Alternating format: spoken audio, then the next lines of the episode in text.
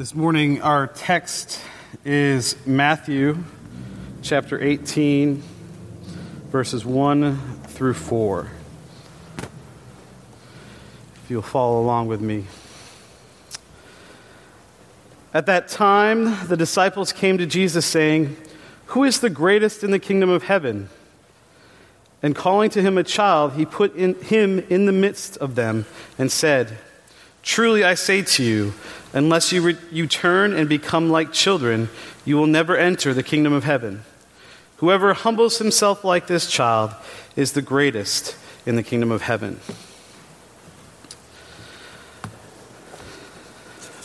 There is a movie that was released uh, in the last five years or so called The Help. Um, some of you probably have seen it. It's a, it's a great movie. It's about 1950s, 60s era um, Memphis, Tennessee, right as the civil rights movement was uh, really at its highest. And it's about the culture of the African American women who worked in the homes of, of the wealthy white families of Memphis as nannies and maids. And the main character um, her name was Aibileen. She was a nanny slash maid for a family.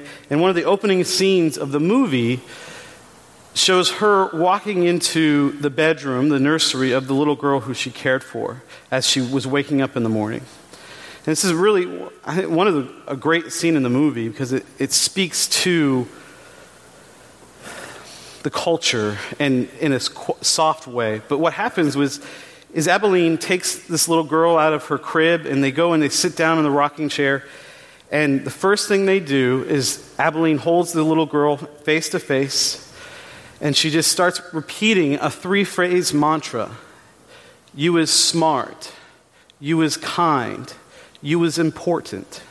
And she says it over and over again to this little girl. And so the little girl starts repeating it back You is smart, you is kind, you as important. And what's significant about this scene is that what Aibileen is doing for this little girl is what every good parent does for their child. Aibileen is bestowing on this little girl significance, not based on how she looks or things that she's done, but who she is as a, as a human being. She has significance and dignity. And what's interesting about our, our text this morning is the disciples, when they come to Jesus asking this question about greatness in the kingdom of heaven, that's what they're looking for. They're looking for significance.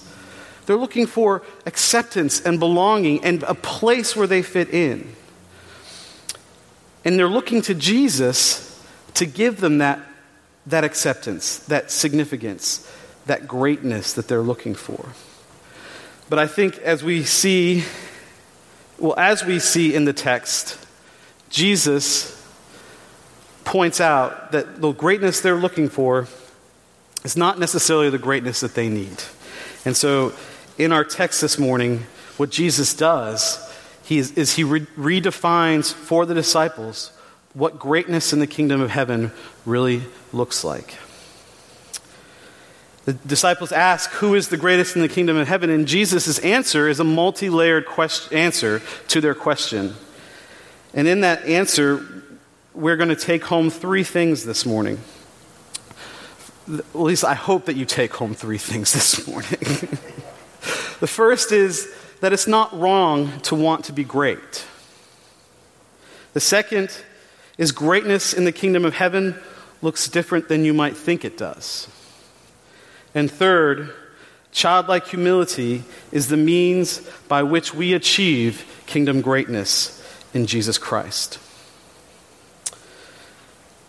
It's not wrong to want to be great. Uh, it's, in fact, wanting to be important and accepted and significant to someone is one of our most natural and basic human desires. We were created to belong, to, to be significant, to be cared for and loved and appreciated. Genesis chapter 1, verse 27 tells us that we were created in God's image. In being created in God's image, He bestows on us, each human, dignity and significance and worth and value that is not based on anything that we've done or anything that we can do or the way that we look or where we were born, but simply in the fact that we were created by God as His special creation. Every human being has significance in God's eyes.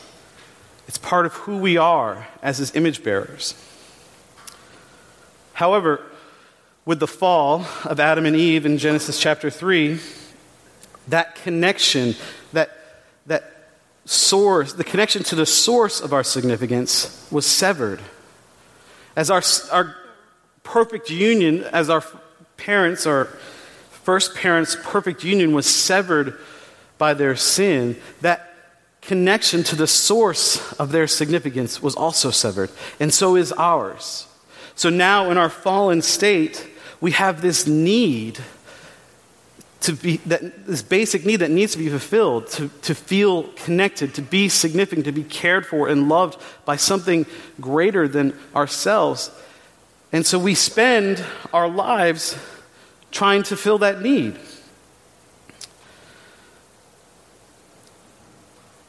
This is one of the reasons I, I personally think that identity politics is ruling the day on both sides of the debate today. Whether you're conservative or liberal, it's how you identify with and what group of people you would identify with that matters more than, than most other things.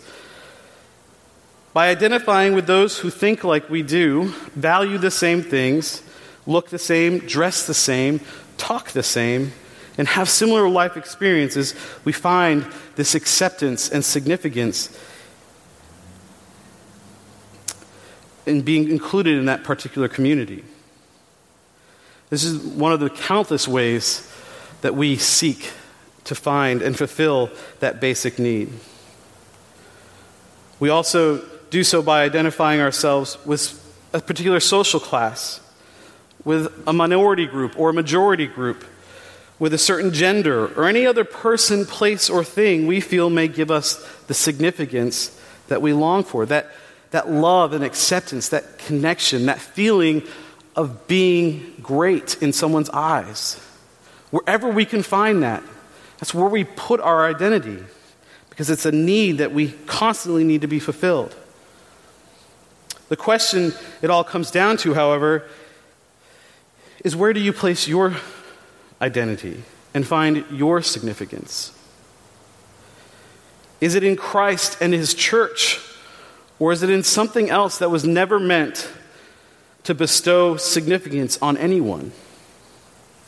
If it's not Christ, if it's something else, a person, a job, a status, the amount of money that you have in your bank account, if you're placing your identity in those things, those things will leave you feeling empty because they were never meant to satisfy this need, this basic human need that we all have. They are not where we were meant to find our significance and our acceptance. The disciples in Matthew 18 are looking to establish, establish their greatness in the kingdom of heaven, but they're looking for the wrong kind of greatness. And so Jesus has to re- redefine for them what greatness is. And he does so by bringing a child into the midst of them and fundamentally turning everything they know about greatness on its head. Which brings us to our second point. Entrance into the kingdom comes before greatness into the kingdom. Excuse me. Entrance into the kingdom comes before greatness in the kingdom. The disciples are men who are part of a culture where greatness is directly connected to merit and power. Whether it is the Jewish hierarchy, hierarchy based on works righteousness, who can keep the law better, or the Roman hierarchy system based on power and influence. In first century Palestine, greatness was achieved by either by earning it or simply taking it from another. The disciples are most likely thinking, when they're asking this question, hey, we've put in our time, we've followed Jesus, we've been faithful. That's got to mean something, right? And if, if Jesus is going to establish the kingdom of heaven, then he's the guy that I need to be next to. And so they're asking, where do I fit in? What value, what purpose, what significance are we going to have in the kingdom when it comes? But that's not how greatness in the kingdom of heaven works. And it's not even how entrance into the kingdom of heaven works. Jesus says to them in a, a way that he sometimes d- does is he answers their question with something not really not the answer they're looking for in fact he answers a different question they're asking about greatness within the kingdom but he first responds with how to enter the kingdom and he says unless you become turn and become like this child you will never enter the kingdom of heaven entrance into the kingdom is not based on how great you are or what you have done, but on your being transformed from a child of this world into a child of God through faith in the person and work of Jesus Christ. Jesus tells the disciples that they need to turn from the worldly way of thinking about greatness and significance and become like a child who, in society's eyes, lack both of these things. To use a child to teach these grown men about greatness and entrance into the kingdom of heaven would have been a very surprising thing to the disciples. They didn't see it coming. And in so doing, Jesus turns everything upside down for them and gives them insight into what the, into the reality of the kingdom of heaven. So what does Jesus mean when he says you must become like a child and enter to enter the kingdom?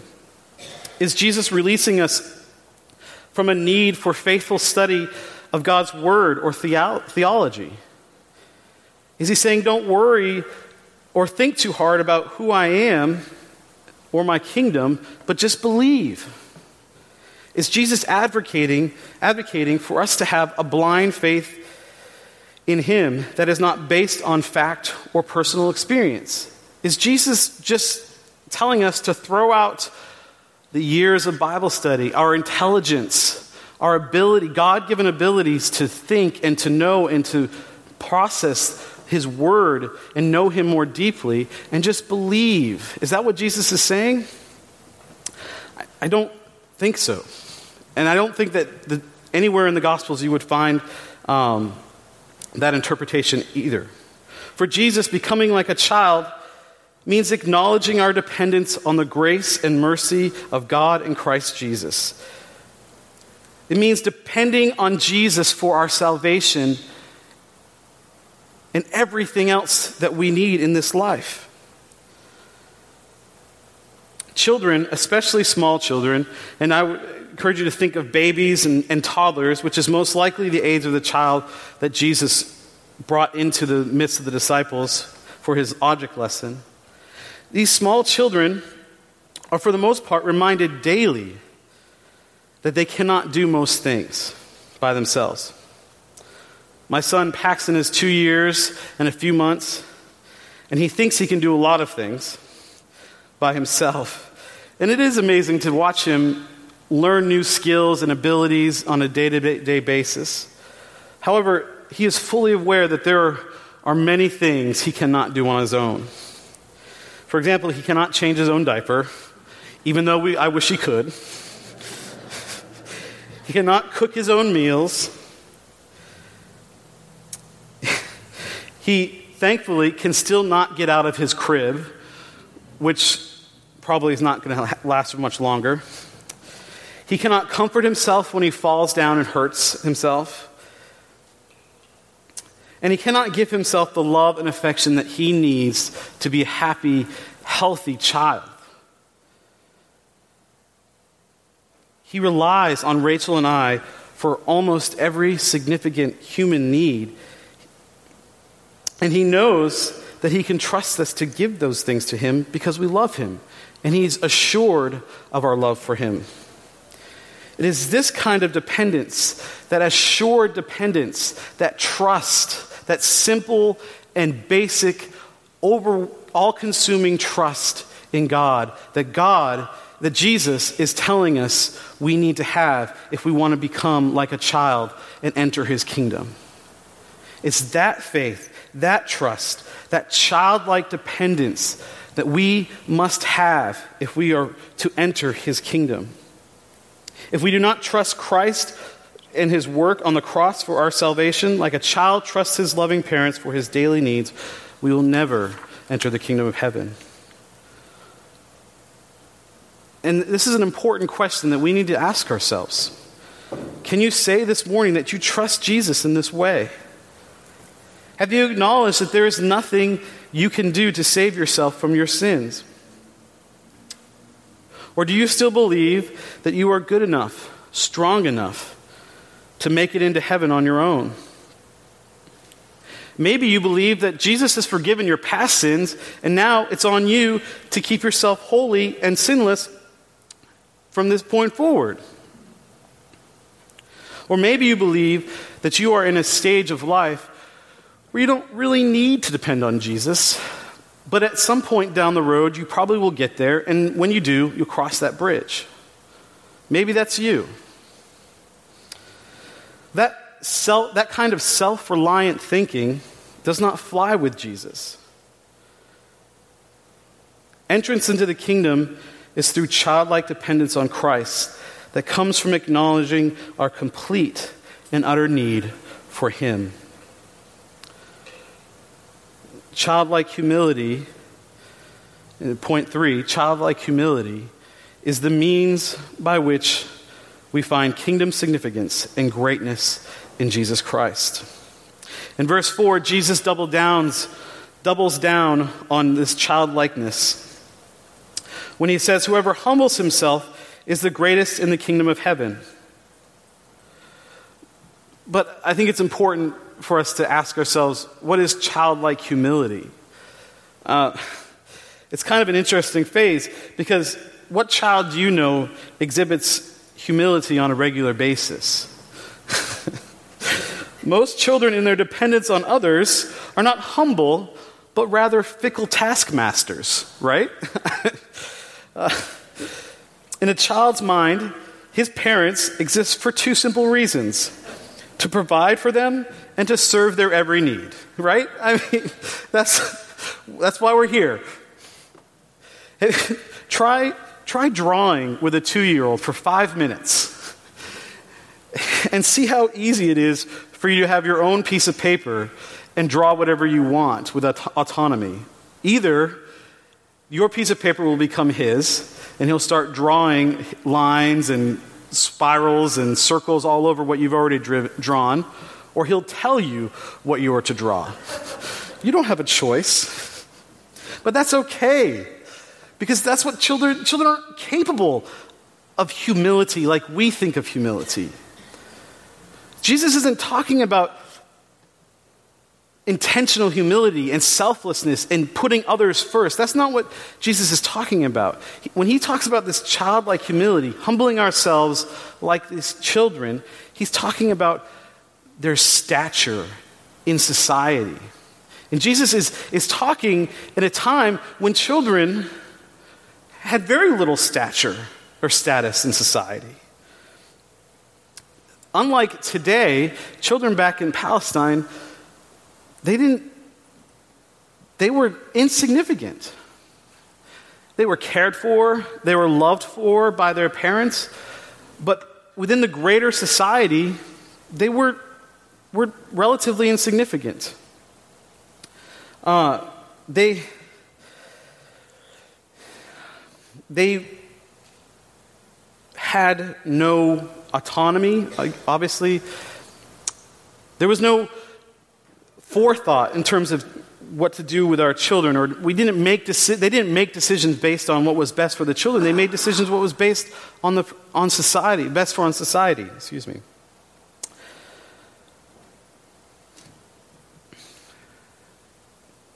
I just, excuse me, I'm sorry. In first century Palestine, greatness was not ascribed to children because they were relatively insignificant they were seen that one, eventually one day they would be significant. They would grow, become mature adults. They would begin to contribute to society, and their significance and greatness would increase. But as children, they fell into the category of the, that really with the least of these. But not to Jesus and not in his kingdom. In the kingdom of heaven, the greatest are those who acknowledge that, like children, we are utterly dependent on Christ for all things. But acknowledge, just acknowledging our dependence on Christ does, does not stop when we step out of our prayer closets or our front door. We, as Christ's disciples and citizens of the kingdom of heaven, have a duty to humbly display our dependence on Christ for all to see. If we truly believe that Jesus is all that we need and we depend on him like a child, it's our responsibility as his disciples to put on display for all to see that dependence and what that dependence looks like. If being a Christian means depending fully on Christ for everything that we need, then as Christians, we must show others what that looks like. We need to pray like we depend on Him for everything. Our dependence on Jesus Christ should change the way we pray. We need to forgive others and repent of our sins like we depend on Christ for everything. Our dependence on Christ should change the way we relate to other, other sinners. we need to boldly show others the hope that comes from depending on Christ as a child depends on his parents. It's not a, a wish, it's an assured hope. It's a trust because we have seen it actively played out in our lives that Jesus is all that we need. And if we live out that dependence for others, they will know Christ as the Savior they can depend on. But this starts at home and in the church. If we want to raise children to depend, depend on Christ with a childlike dependence, then we as fathers and mothers, grandparents and friends need to show them what that childlike dependence looks, on, looks like.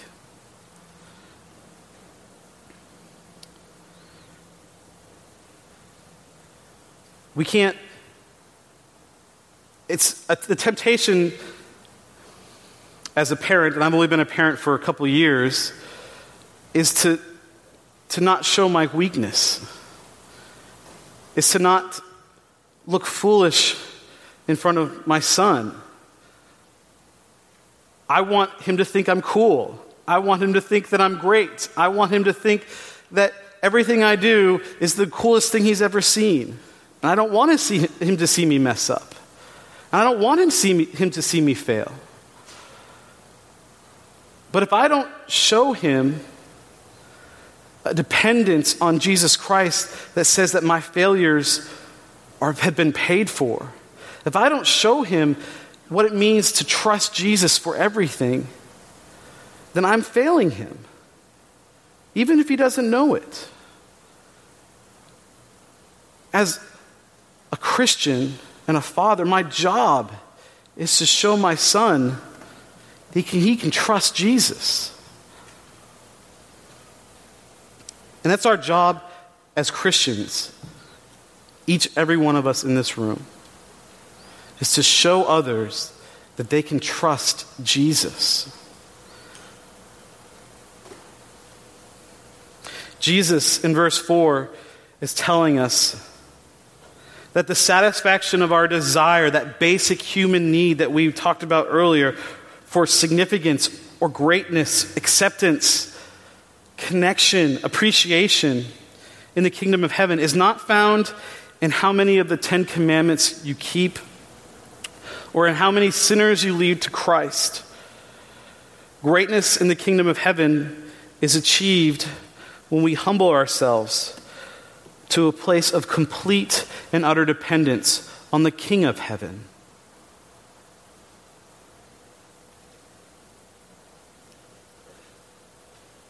When we acknowledge our childlike dependence on Christ, it is Christ who takes us in his arms, just as Abilene or Abilene does in the movie Help.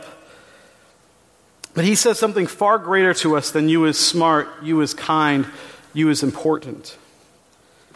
If we belong to Christ, if you belong to Christ, his word to you as he holds you in his arms is this You were fearfully and wonderfully made. You are mine, and I am yours, forever and ever. Let's pray.